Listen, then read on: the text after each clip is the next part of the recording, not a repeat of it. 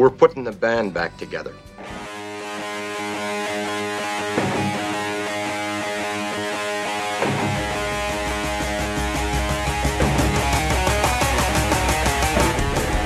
From the Twisted Minds, who brought you the original fan ball.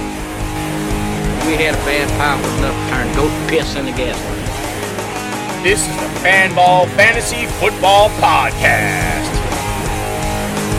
If you're dumb, surround yourself with smart people. And if you're smart, surround yourself with smart people who disagree with you.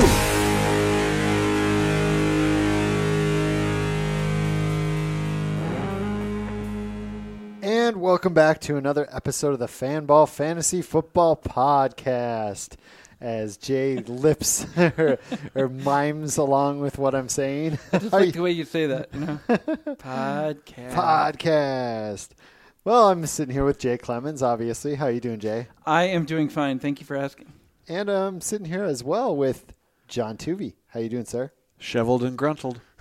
Still. Yes. That's how you were on Friday. Nothing has changed. You don't want me disheveled or disgruntled, that's for sure. Oh man, you, you watched all that football. You figure your mood would have changed a little bit. Uh, it, it it ebbed and flowed. Nice, nice. All right, well, let's let's talk a little bit about what happened. So, Amari Cooper got a bunch of red zone targets last week. Couldn't pull many of them down, just one of them. So they decided, let's go with Michael Crabtree, who then scores three touchdowns. What do you think about that, Jay? Uh, I had him ranked number nine for the week, and as I wrote today in uh, the Revelations that have been up for a couple hours, when I give somebody ni- number nine ranking, I'm essentially giving you the equivalent of five catches, 100 yards, and a touchdown. Okay. The advantage of these four o'clock games, even though we had five of them yesterday, was pretty cool. Even with the delay, uh, we had a lot going on. Like Crabtree was open every time he wanted the ball, he got it. And uh, he had what six catches, 80 yards, three touchdowns. Could have been a fourth, but they were up by 29 points in the fourth quarter, and they literally called off the dogs. Uh, uh, the Jets are a work in progress, and yeah. just seeing this made me think that you know I've been saying this for a year and a half that as much as I love Amari Cooper's athleticism and all, all that stuff, that Michael Crabtree is the better fantasy guy. And yesterday just kind of proved that I'm I'm not trying to knock Cooper. I really I'm really not trying to be that way. But Crabtree, last 24 outings, guys, he has he has reached the easily well not easily, but the uh, the marks of 85 yards and or one touchdown 16 times. In that span, he's had nine different times of double digit targets, and he's now had two games of three touchdowns. Where on the flip side, Cooper did not have a 100 yard game in November, December, or January of last year. For his career, he has caught fewer or fewer four or fewer passes 16 different times. He has collected double digit targets only twice in his career. And as I pointed out last week when we celebrated him, that the proof would be in the pudding for week two because he, in his career, now granted, it's a, it's a short career, he has never scored a touchdown in consecutive games. Unreal. So you put it all together, and I'm I'm shocked that I'm I'm almost mad at myself for underplaying how well I thought Crabtree would did because I thought number nine was good, but I should have gone four or five. Yeah, what do you what do you think, John? It's it, it really has come to the point where Cooper is ultra talented. I kind of wonder if that's giving Crabtree maybe the easier cornerback from time to time and and some more open looks. Uh, I I don't know. He just for quite a while now, as Jay said, he's been out producing and more consistent. Can I say one thing before Tuvey times in here? You what you just said though, the perception is out there that Cooper's the better guy. They're going against the Redskins this week. It'll be interesting to see if they, how, how many you know snaps Josh Norman takes Cooper versus Crabtree. Go ahead. Tony. Well, I, I was going to, you know, uh, follow along with that point that Cooper may be drawing uh, a, a little bit more attention, but you know, I don't, I don't think you can go into a game against the Raiders and say we're going to take away Amari Cooper and we're going to let Michael Crabtree beat us because, like you said, he's been proving it for the better part of the last two years that he can do that. What I found interesting was to go back to what happened last week and then up until Marshawn Lynch finally got in the end zone was the Raiders continuing to throw close to the goal line. I mean, they're you, you aren't going to be able to just gear up and, and stop Marshawn Lynch on- once they get inside the five. Um, you know they'll go to Cooper. Yeah, maybe not as much now that he's had the uh, the copious drops. You know they'll go to Crabtree. Uh, we were kind of uh, all on board the Jared Cook bandwagon, and uh, I think the fact that the game got out of hand early limited the number of, of looks he was going to get. But that's a that's just a multifaceted offense, and, and then they throw in the uh, Cordarrelle Patterson handoff. you know? Yeah. I mean they're doing some fun stuff in Oakland. I'm excited. There's a difference between multifaceted and one that gets respect. I still maintain that the the Chiefs, Chargers, and Broncos are better than the Raiders because at the end of the day, the Raiders have three guys that you can count on. And Cooper is one of those three, so maybe it's two and a half men right there that you can count on. Where the other teams in that division just seem to have more diverse options. Uh, you know, it's great that Patterson had a nice touchdown and, and Richard looked good, but you just can't count on these guys every week. And so I still believe that the Raiders are not as deep as people think they are, in uh, things will play that. I know we're not talking about it, but I'm looking at the box score right now. Uh, Bilal Powell had six touches yesterday, completely healthy. Uh, I need to just stop assuming that he is the the best player maker on that team because it, it, it's sad what's happening. So, Yeah, it it is with those Jets.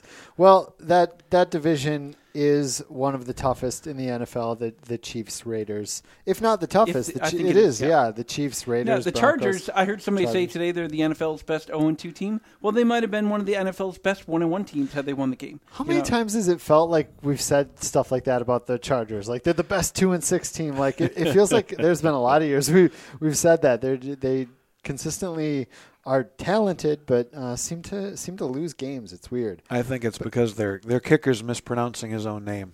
It, it can't be Young Way, not the way it's spelled. Not for someone with as juvenile a sense of humor as me. Uh, I'm not going with Young Way. Well, let's move over to a team that is just the opposite. They have looked not very good at all, but they're 2 0. the Panthers. Uh, the Panthers' offense has looked shaky. The team has looked a little rough, but they do have two wins. Uh, next week, they will look for three wins up against the Saints, who I'm not sure actually play defense. Well, here's the thing about Carolina is if you give them time, we we knew there was there was some going to be some growing pains because they were changing over their offense and, and what they wanted to do just based on the personnel that they drafted. If you give them time to figure it out and, and let them win while they're doing it, I mean, if they go three and one, four and zero through the first month of the season, and then they figure out we, what we've got in Christian McCaffrey and how we can best put him to use uh, they're going to be an incredibly dangerous team in that division. And now with with Greg Olsen out for you know, potentially half the season, I think you're going to see even more Christian McCaffrey. I mean, he only he only touched the ball 12 times yesterday. I think that you're going to see that go up. I think you're going to see Stewart's touches go up, and uh, I think. eh, Scott Fish is, is very concerned that uh, Devin Funchess is going to see his touches go up as well. Can I uh, bring a counter argument to this? Since I know Fish did not plan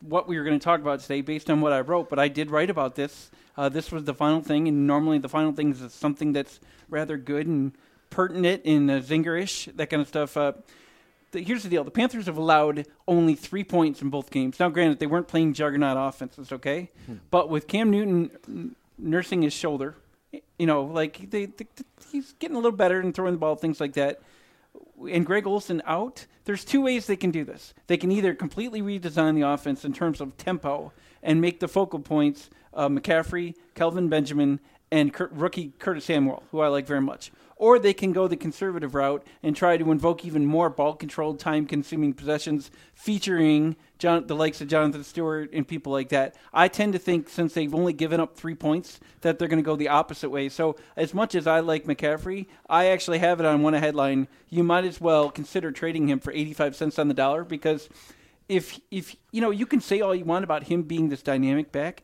but he had 1.2 yards rushing yesterday. Okay, if you put another one on the decimal, it would have been 1.21 gigawatts. It would have been you know it would have been you know about the same. And uh, so while I get the excitement level, keep in mind this guy was drafted in round two early round three of PPR drafts, and you're not even getting close to that value. So now is the time to jump ship because the, the, the Panthers aren't going to all of a sudden open it up. They're gonna they're gonna go even more conservative. Ah, man, I honestly with the Saints coming into town, that's interesting to say here. Take him before this amazing matchup. Oh, And okay, the- no, the no, no. other- If you want to wait this weekend, I Well, I know. I'm just that. saying Yeah, there's but- two ways to look at it. Wait, wait and see if he can have a huge game, or give him to another owner and say, "Here, you get him for this huge game." You know, Well, that's the thing. You could do because when I say eighty-five cents on the dollar, I mean eighty-five. It, do, don't take anything less than that. Like, get, Right. you know, um, like Well- hold firm in what you what you perceive as a good trade. the Saints have allowed the most receptions to running backs in the first two games and the most yards. I thought that was a Patriots deal. No. Well, the the so far through two games, the Saints and the Falcons have both allowed 19 receptions to running backs, which is which is just unreal. Um, And both those uh, teams will eventually be seeing Christian McCaffrey. Yeah, uh, Another another thing to add is you're trying to up that trade price. I will say, I will say one more thing about the the Christian McCaffrey, Jonathan Stewart.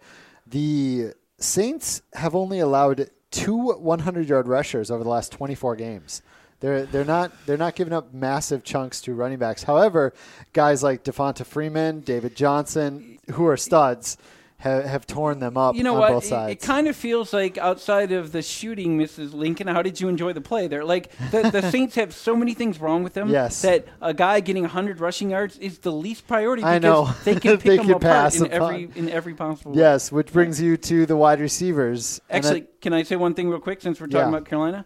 Uh, we've never heard it on this podcast, but when I work with Fox Sports and Sports Illustrated all the time, I would rail against the grass at Carolina Stadium. It is it's it, I used to cover games for the ACC. It is the thickest grass grass I've ever seen before in my life. Slows people it down. intentionally slows people down. Christian McCaffrey was not designed for this grass. Go ahead. Man, yet another reason. Yeah. Pair that with Cam's short yardage passing, and they really, they, they really What, took you don't an like a interesting chance. Y- yard passing average of 7.1 yards or something like oh that. Oh man. Well, no, just his fifty-eight percent. Oh, okay. Well, I don't know what he is this year. I should I was check being that sarcastic. out. But yeah. yeah. So um, the Saints have allowed five 300-yard passers over their last seven games, and a mind-boggling 19 passing touchdowns over the last eight Wow. games, Wow. which is a lot. That's like almost two and a half. Yep.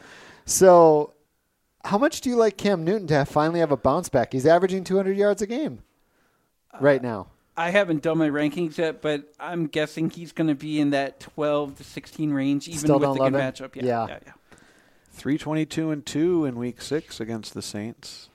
Do That guys- was a healthy Cam Newton, though, at the Yeah, time. 192 He- and he's one not in the follow-up. He's not Ooh. even close to being there. Um, and frankly, if the preseason were still going on right now, I don't think you'd be seeing him a lot. Like I, I'm, I'm still not sold that he's completely ready, but he's good enough where he can kind of run around and fake it. Three of his last four, he's been over three hundred yards against the Saints. All right, let, let's play. Let's play a fun game here. Cam Newton. Let's say he throws 30 passes. I think that's fair against the Saints. Uh, He had no, 25 week I'm gonna, one. I'm going to say way under. Really? If they get a lead, they're just going to sit on it. you Okay, know? fine. 25. He had 25 week Sure, one. sure, I, sure. I, I don't see any quarterback throwing for less than 25. Let's say 25. Where do those targets go with Greg Olsen out? I'm I'm kind of with Tuvey. I think Funchess will get his share. I, I don't think they're automatically going to go to McCaffrey. Uh, I like Kelvin Benjamin, and Benjamin was he- he's still the preferred guy in the red zone. I like Funchess. I want to hear numbers, man. Try try to break it up by numbers. Just take a guess. Well, how many? Twen- 25 targets. No, but how many was going to Olsen a game? Maybe six to eight. I think you're going to see a three-way split there of nine targets. Let's just say it's nine targets. Interesting. Of of three going to Funchess, three going to McCaffrey, and the other three going to Benjamin. You know. I've This- got seven Benjamin, five Funchess, four to Ed Dickson, six to McCaffrey, and then two to Curtis Samuel and one to Russell Shepard. Well, this Okay. be some kind that? of what we got right segment for next week. You know, I mean that is only awfully only right only there. seven. That's what I was looking for, though. Only seven to Bunj- Benjamin. That's interesting. Well, so, he had eight this week. Of course, he I was know. he was in and out of the game a little bit here. Yeah, I think he only has 12 or 13 over the first two weeks. Um, but yeah, I, I just figured there might be a little bit of an uptick there with uh, with Olsen out, and maybe even an uptick from McCaffrey uh, with Olsen out for that short yardage. But let, let's move on. Let's let's move on from a team that we were just talking about with no tight end next week, unless you want to count Ed Dickson. And let's talk about how much the Browns are getting destroyed by tight ends. They've allowed nine tight ends over 50 yards in their last 18 games. They allowed Benjamin Watson to have eight for 91 this week. Wow. They allowed Jesse James to score twice last week.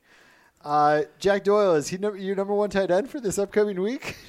I don't know why why you wouldn't be, and and you kind of glossed over a little bit. Uh, it, it wasn't just Benjamin Watson as a as a team. The Ravens had thir- they went thirteen for thirteen Ooh. on targets to tight ends, and with a, a total of 121 yards, four for four to uh, Maxx Williams, one for one to Nick Boyle. So Oh, man. they are absolutely uh, and and with uh, what what you saw between uh, Jacoby Brissett and and Jack Doyle, he, he certainly feels comfortable throwing to him. Yeah, I think he's w- without having looked at the the full slate uh, of games, really have an idea of where they're going to rank. I think Doyle starts in my top five, and then we see where we move him up from there. Jay, what do you think about tight ends versus the Browns? Are they like an automatic throw in your lineup at this point? I think so. Now we're we're getting to that. Uh, remember that reputation the Vikings had about four or five years ago, where everyone was scoring against them. I like Benjamin Watson. He he was a favorite of mine with the Saints, but I had him I think 26 for the week, and that was a cursory kind of ranking there, thinking that you know he's you know so. I- I'm optimistic that he'll be okay, but in terms of going against the Browns, yeah, I think now you who unless it's some gar- tomato can, you got to give that guy a top 12 ranking every week. This, is, this is interesting because Gronk, Kelce, Reed, Ertz are all over 6,000. Doyle is 4,300 this week on Fanball. Well, what in looking at the up Browns' upcoming schedule, the week after that, if Eifert is out, um, it's it's the Bengals. It's uh, C.J. Uzomah, maybe as as your bargain play. And then here's what I'm circling on my calendar: Week five, Austin Safarian Oh, boy. Jenkins. He's off suspension off this week. suspension and against the Browns. Right now, uh, I'm again. I'm starting with Austin Seferian-Jenkins in my top five tight ends in Week Five, and and then we'll move him up from there. I know you guys don't read everything I wrote, but you may recall a couple weeks ago when I was doing the track record of tight ends in week one the last three years.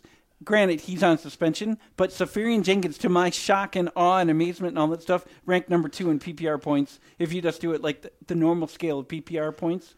Um, so there is value in him for sure. Oh wow, yeah, it's Browns tight ends it's, or tight ends against the Browns. It just seems to be a straight So up money. you're going to have Jack Doyle number one? Uh, no, probably did not. You being- did you watch the game on Red Zone at all? Uh, I think it was Daryl Johnston and Kenny Albert doing the game. Daryl Moose Johnston made many references to the chemistry that Jacoby Brissett and Jack Doyle Yeah. already have. Yep, yep. That I, it's one of those little things where you tuck away and you kind of like blow it off at first, where you think that, he's just yep. being nice. But there were some back shoulder throws. When you have a back shoulder throw to a tight end that you just met the week before, you gotta you gotta Yeah. take something of that into account. Brissett for being on the roster 15 days does not look bad at all. I mean, I I, I think uh, you know he doesn't look great, but for, for how short he's been with that offense, I, you know, there's there's some promise there over the next few weeks.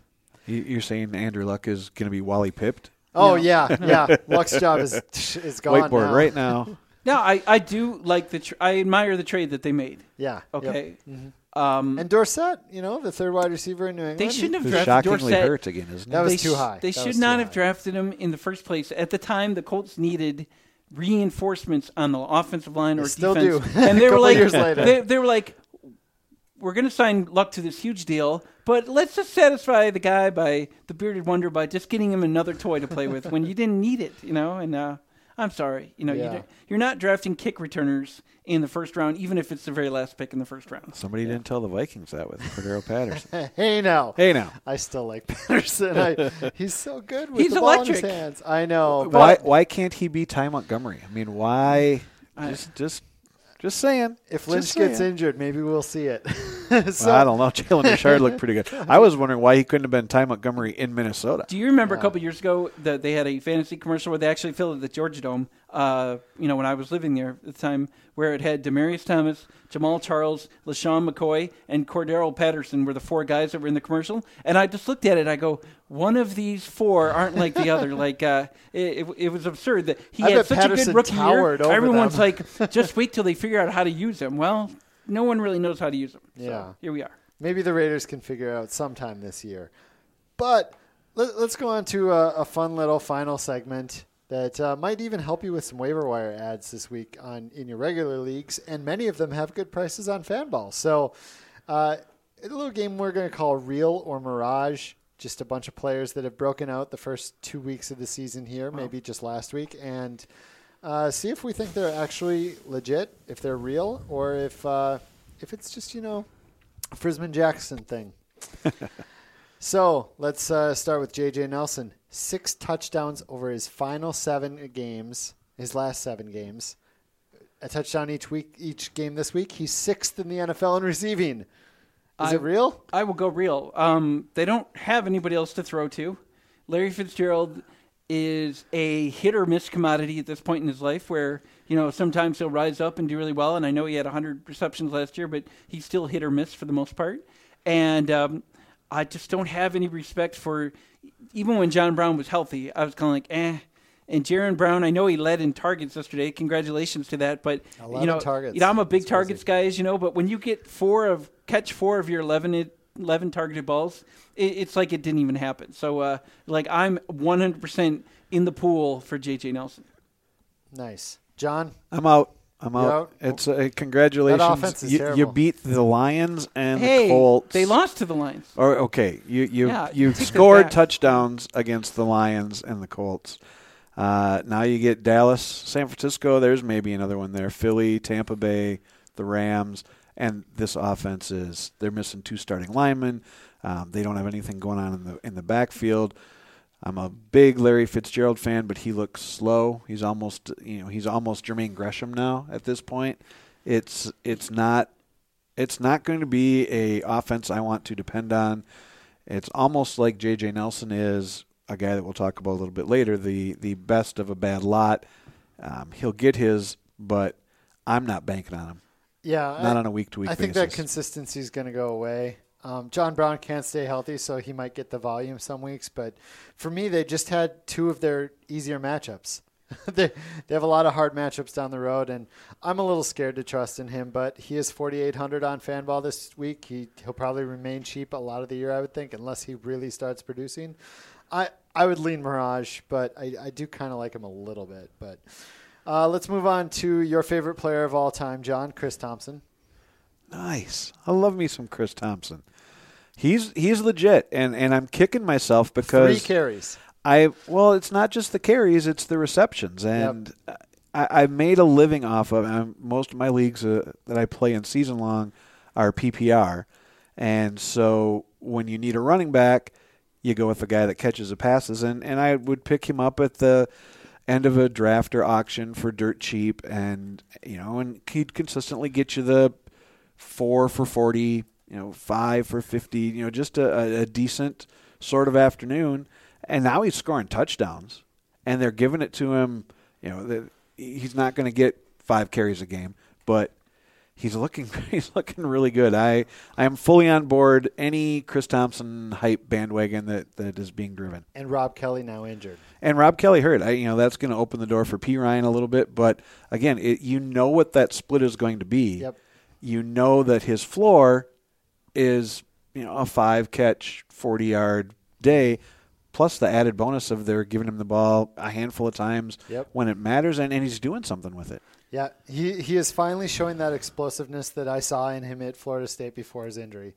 Jay, Chris Thompson, real or fake? Well, I'm writing about him right now for the injury report. Um, let's be honest with ourselves. The the first touchdown should not have counted, and I I, I don't understand what's the point of Fox having two replay guys, uh, Mike uh, Mike Pereira and Dean Blandino, if neither of them can see that he was clearly out of bounds on that. I mean, I'm sorry. Like, if you want to say the referees didn't have enough material, but they were both like, "Oh yeah, that that's clean." No, there was nothing clean. In fact, ESPN had a great photo of him, like with basically his foot out of bounds while he's reaching. For, I mean, so really, it should have been one touchdown. And let's be honest with ourselves: if he had been the ball had gotten at the one, I'm pretty sure Perine would have been the one taking it in after the Kelley injury. Uh, or no, Kelley was still in the game, so Kelley probably would have been the one that scored. So, we're looking at him through the glasses of a gift touchdown. Okay.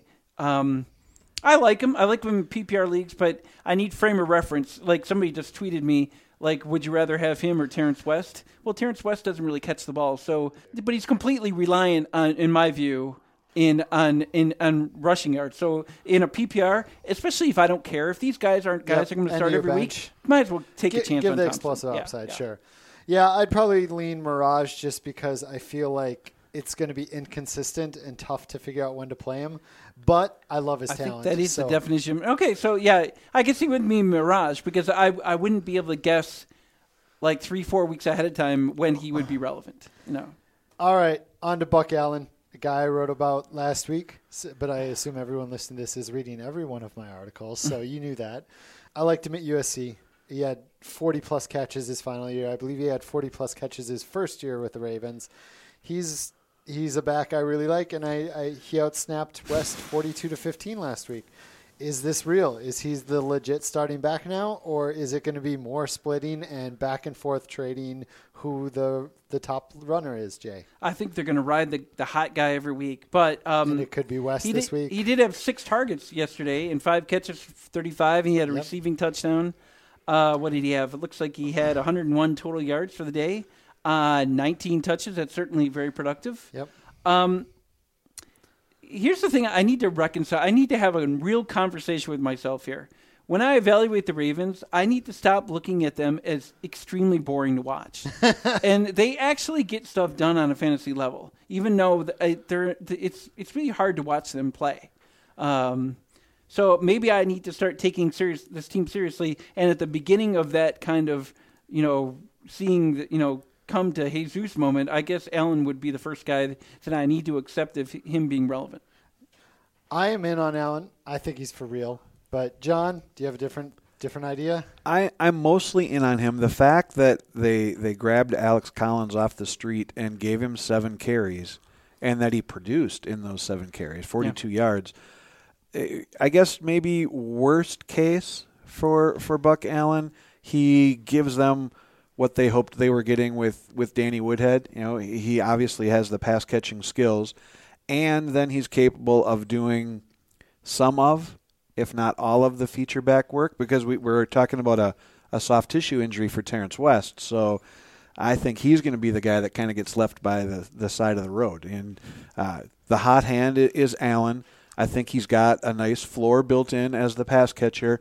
And through this first month plus of, of fairly favorable matchups, unless Alex Collins comes steaming out of nowhere, I think Javoris Allen has, has got this backfield, you know, two thirds, three fourths uh, as as the lead guy. Do you characterize a soft tissue injury as a strain or a sprain or a tweak of the hamstring? Is Uh, that what you would do? Sure. Muscles or ligaments. Okay. Soft tissue is just not bones. I, I I like to refer to the soft tissue injury as the sprain pudendum because it, we don't know what's wrong with them, and it just it doesn't sound sounds t- it, like they're not being tough. And I certainly don't want to say an NFL player is not tough. So Because here's the we'll deal, just like- lump it into the soft tissue injury category. I, I know this sounds weird, but I would rather have what happened to Greg Olsen, where he had a tiny hairline fracture of his foot and they repaired it through surgery today, than a guy who can still walk like everybody else, but he's got a high ankle sprain or a midfoot sprain. You know, the old uh, uh, Liz Liz, Frank. Frank, Lisfranc, uh, Lisfranc, whatever they say it.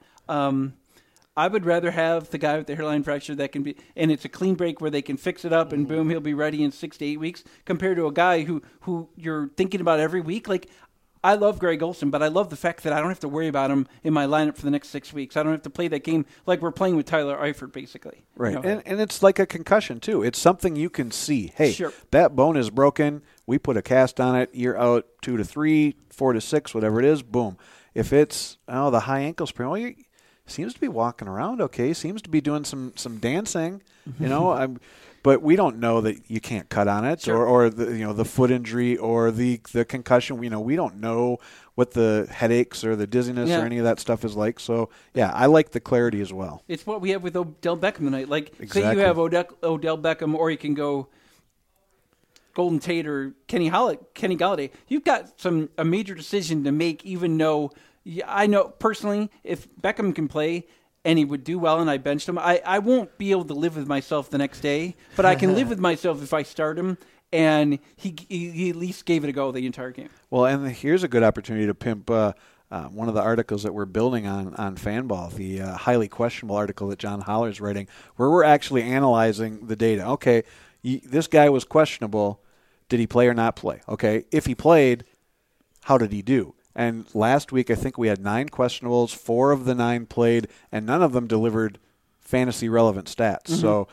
we'll get to see if there's trend, team trends, if there's player trends, if there's a league wide trend. You know, like he, he touched on some guys like Julio Jones, who last year you had lots of decisions to make about Julio Jones. And it turned out that when he played, he didn't give you anywhere near Julio Jones. It wasn't worth putting him in your lineup. Didn't he have 1,800 yards? He, well, yeah, in, in games in the games where he wasn't listed as questionable. Oh, yeah. okay, okay. Three hundred came in one game. yeah, that, that certainly helps. So uh, keep an eye out for, for the highly questionable article. It comes out about the I same that time as the, the first injury report on Wednesdays. Nice.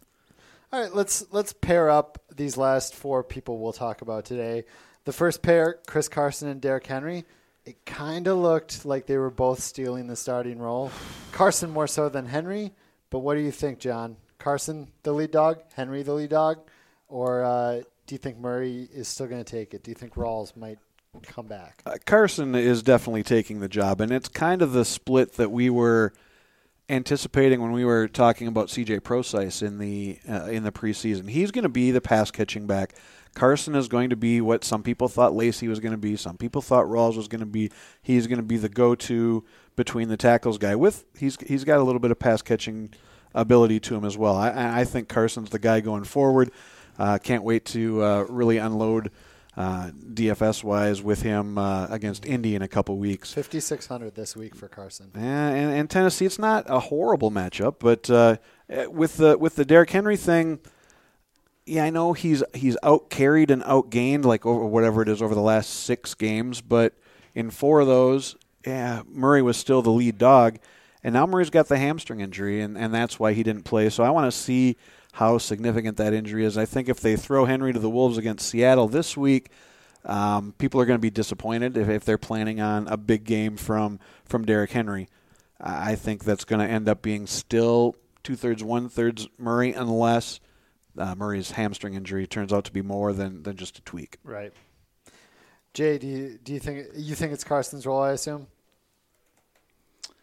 I don't like this question. I really don't. All right, let, us move on. no, no, I let's- like the question. I don't like answering it because Well, here's the deal. we're already as, well as much over as I like minutes, Prosise, so- Prosise didn't have a single carry yesterday in that game. No, he's pass So- catching back. But no, but you're telegraphing don't- what you're doing. when then. you have It's- Carson, you it's- don't need to It's like when throw. the Eagles started Darren Sproles yesterday. They tried to give him a couple carries to just kind of throw Kansas City off, but you're not fooling anyone. Like when Prosise comes in, you know they're going to throw to him. Like Carson at least gives them the threat of doing both, where there's not a guy on the Seahawks outside of Carson that has the threat to do mm-hmm. both. So it's one of those things where I don't love the question because I don't know anything about Carson outside of seeing him yesterday in a couple preseason games to know if he's going to be anything right now. You know, so I- I'm very uncomfortable answering this question All right, that's fine. because.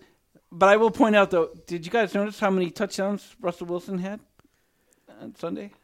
Have they have they scored yet? Just one to Paul Richardson. Just at one. end, right? one, Paul so, Richardson? do you remember my stat from Friday that eight of his last nine Yeah. games against the 49ers, Just he had one? one, touchdown? Just Yeah. one. And um, Crazy. man, it's I, I hate being right, but No, you don't. know, You th- do that not. was something. But uh, it's it's I don't like these. I'm not a big fan of these running back by committee things. I don't know if any of these things are going to shake out to week six. Right. And that really, for somebody who's in like a highly competitive league, say you have two of the Seahawks right now, you're just wasting roster space while they're while they're trying to figure out this. When if you say you only six teams make the playoffs, four, six in your league, you don't have time to de-ice, you know what, around with this situation. So, uh, you know, it drives me crazy that none of this stuff can ever get determined during the preseason. So let's let's go to the last two. Uh, one is a former Seahawk. Jermaine Kearse is tearing it up with the Jets. Rashard Higgins tore it up this last week with the Browns. Are either of them a real thing? Are they going to be real fantasy thing this this year? Jay, let's start with you. Uh, well, I lost my notes here. Okay, what was the question again? I'm sorry. Uh, John, do you, you want to just go with? Uh, Sure, I'll, okay. I'll jump in. Uh, I unfortunately I think both are Kirk real. Higgins, okay. Kearse and and Higgins I, I think are both real, but real in that hey he's the best guy that Josh McCown's thrown to. Hey, he's the top DeShone Kizer receiver. I mean, there's just nothing else there. Britt's had two catches. Coates has zero. Coleman's going to be out with the the hand injury. Um, the concern for me with with Kearse is that you know Josh McCown isn't Garbage. awful. He- Garbage. he- I think we said he wasn't garbage the Yeah. other day. Yeah. He's he's he's close. He's not garbage. He's, he's but refuse, he's not but not garbage. But if they have to go beyond him, then it gets even worse. I don't think there's any viable fantasy starter. But I think in a prop in the proper matchup, you can look to Kearse and Higgins as a low end helper, as you know, Mm-hmm. like a flex guy. your fifth receiver on your bench d- during a bye week, a, a guy to grab. Um, The I'm not excited about it. this week, this I, year too. I like arguing with people, but I, I'm agreeing Yep. with him 100%. Yep. Uh, Kearse is getting the targets, no doubt. And with the injury to Coleman, in two weeks. Higgins now, I'm not a Kenny Britt fan, or at least not at this point in my life. Higgins and, out snap Britt this week too. Okay, and Coates, it's going to take time to learn. I don't think Coates has any track record with Hue Jackson, so it's going to take a while to learn that offense. Why wouldn't it be Higgins? Like, uh, Yeah. I'm I'm I'm with Tuvey right now. I don't want to start these guys, but at the same time, if I have to guess where the bread will be buttered for the Jets and Browns, and I think they play each other week five. How sad is that? Um, Might be them. I think those are the guys. Yeah. Uh, Browns play the Colts this weekend. Ugh. Well, I mean that's that's an opportunity, and then the Bengals are a little banged up. They get the Bengals, and then they get the Jets. There's uh would you would you go into you could bic- build a heck of a lineup with the rest of your team, and then two of your receivers are I- I Higgins ha- and yeah, Kearse. exactly. I have to imagine that even if they perform this week, their prices will not go up that well, much. that's the thing. I mean, Like you, forty four hundred and thirty six hundred. even if Kearse you Higgins, admit that they're the best players, you don't ever want to. Be, it's like someone catching you on like a motorbike at this age in your lifetime, where you, they're a lot of fun to be on, but you don't want to be caught on one. You don't ever want to be caught in a lineup card endorsing Jermaine, Jermaine, yeah, Jermaine Kearse or Richard Higgins. unless No. it works and you win, then you can shove it in everyone's face. Yeah, but yeah. So- you- there's so many options. Do you really want to pick like all the games we just named? That two V playing the Browns. I mean, the Browns playing the Colts, Jets, Bengals. Does anyone foresee any of those three games being high scoring? You don't want to. You don't want to. You know, put your you know attach your. Uh, it, it your, depends on the game you're wagon to a playing low too, because. Yeah. I mean they might be low percentage owned. So if you, it, it depends on what you're playing too. So Well, I need the Let- price to go down for that to be the case. Then you know, I need the price to go down. hey, you can get both of them for eight thousand right now this week on Fanball. Yeah, it's a little high. Yeah. All right. I, I want that thirty-five hundred dollar Okay, guy that I can okay. that I can embrace. Yeah. All right, we've been on for a while. Let's get on out of here. Thanks for listening today. Uh, for John Tuvey at J Tuvey on Twitter, for Jay Clemens at min underscore J Clemens, and for myself, Scott Fish at Scott Fish 24. Thanks for listening. Have a great day.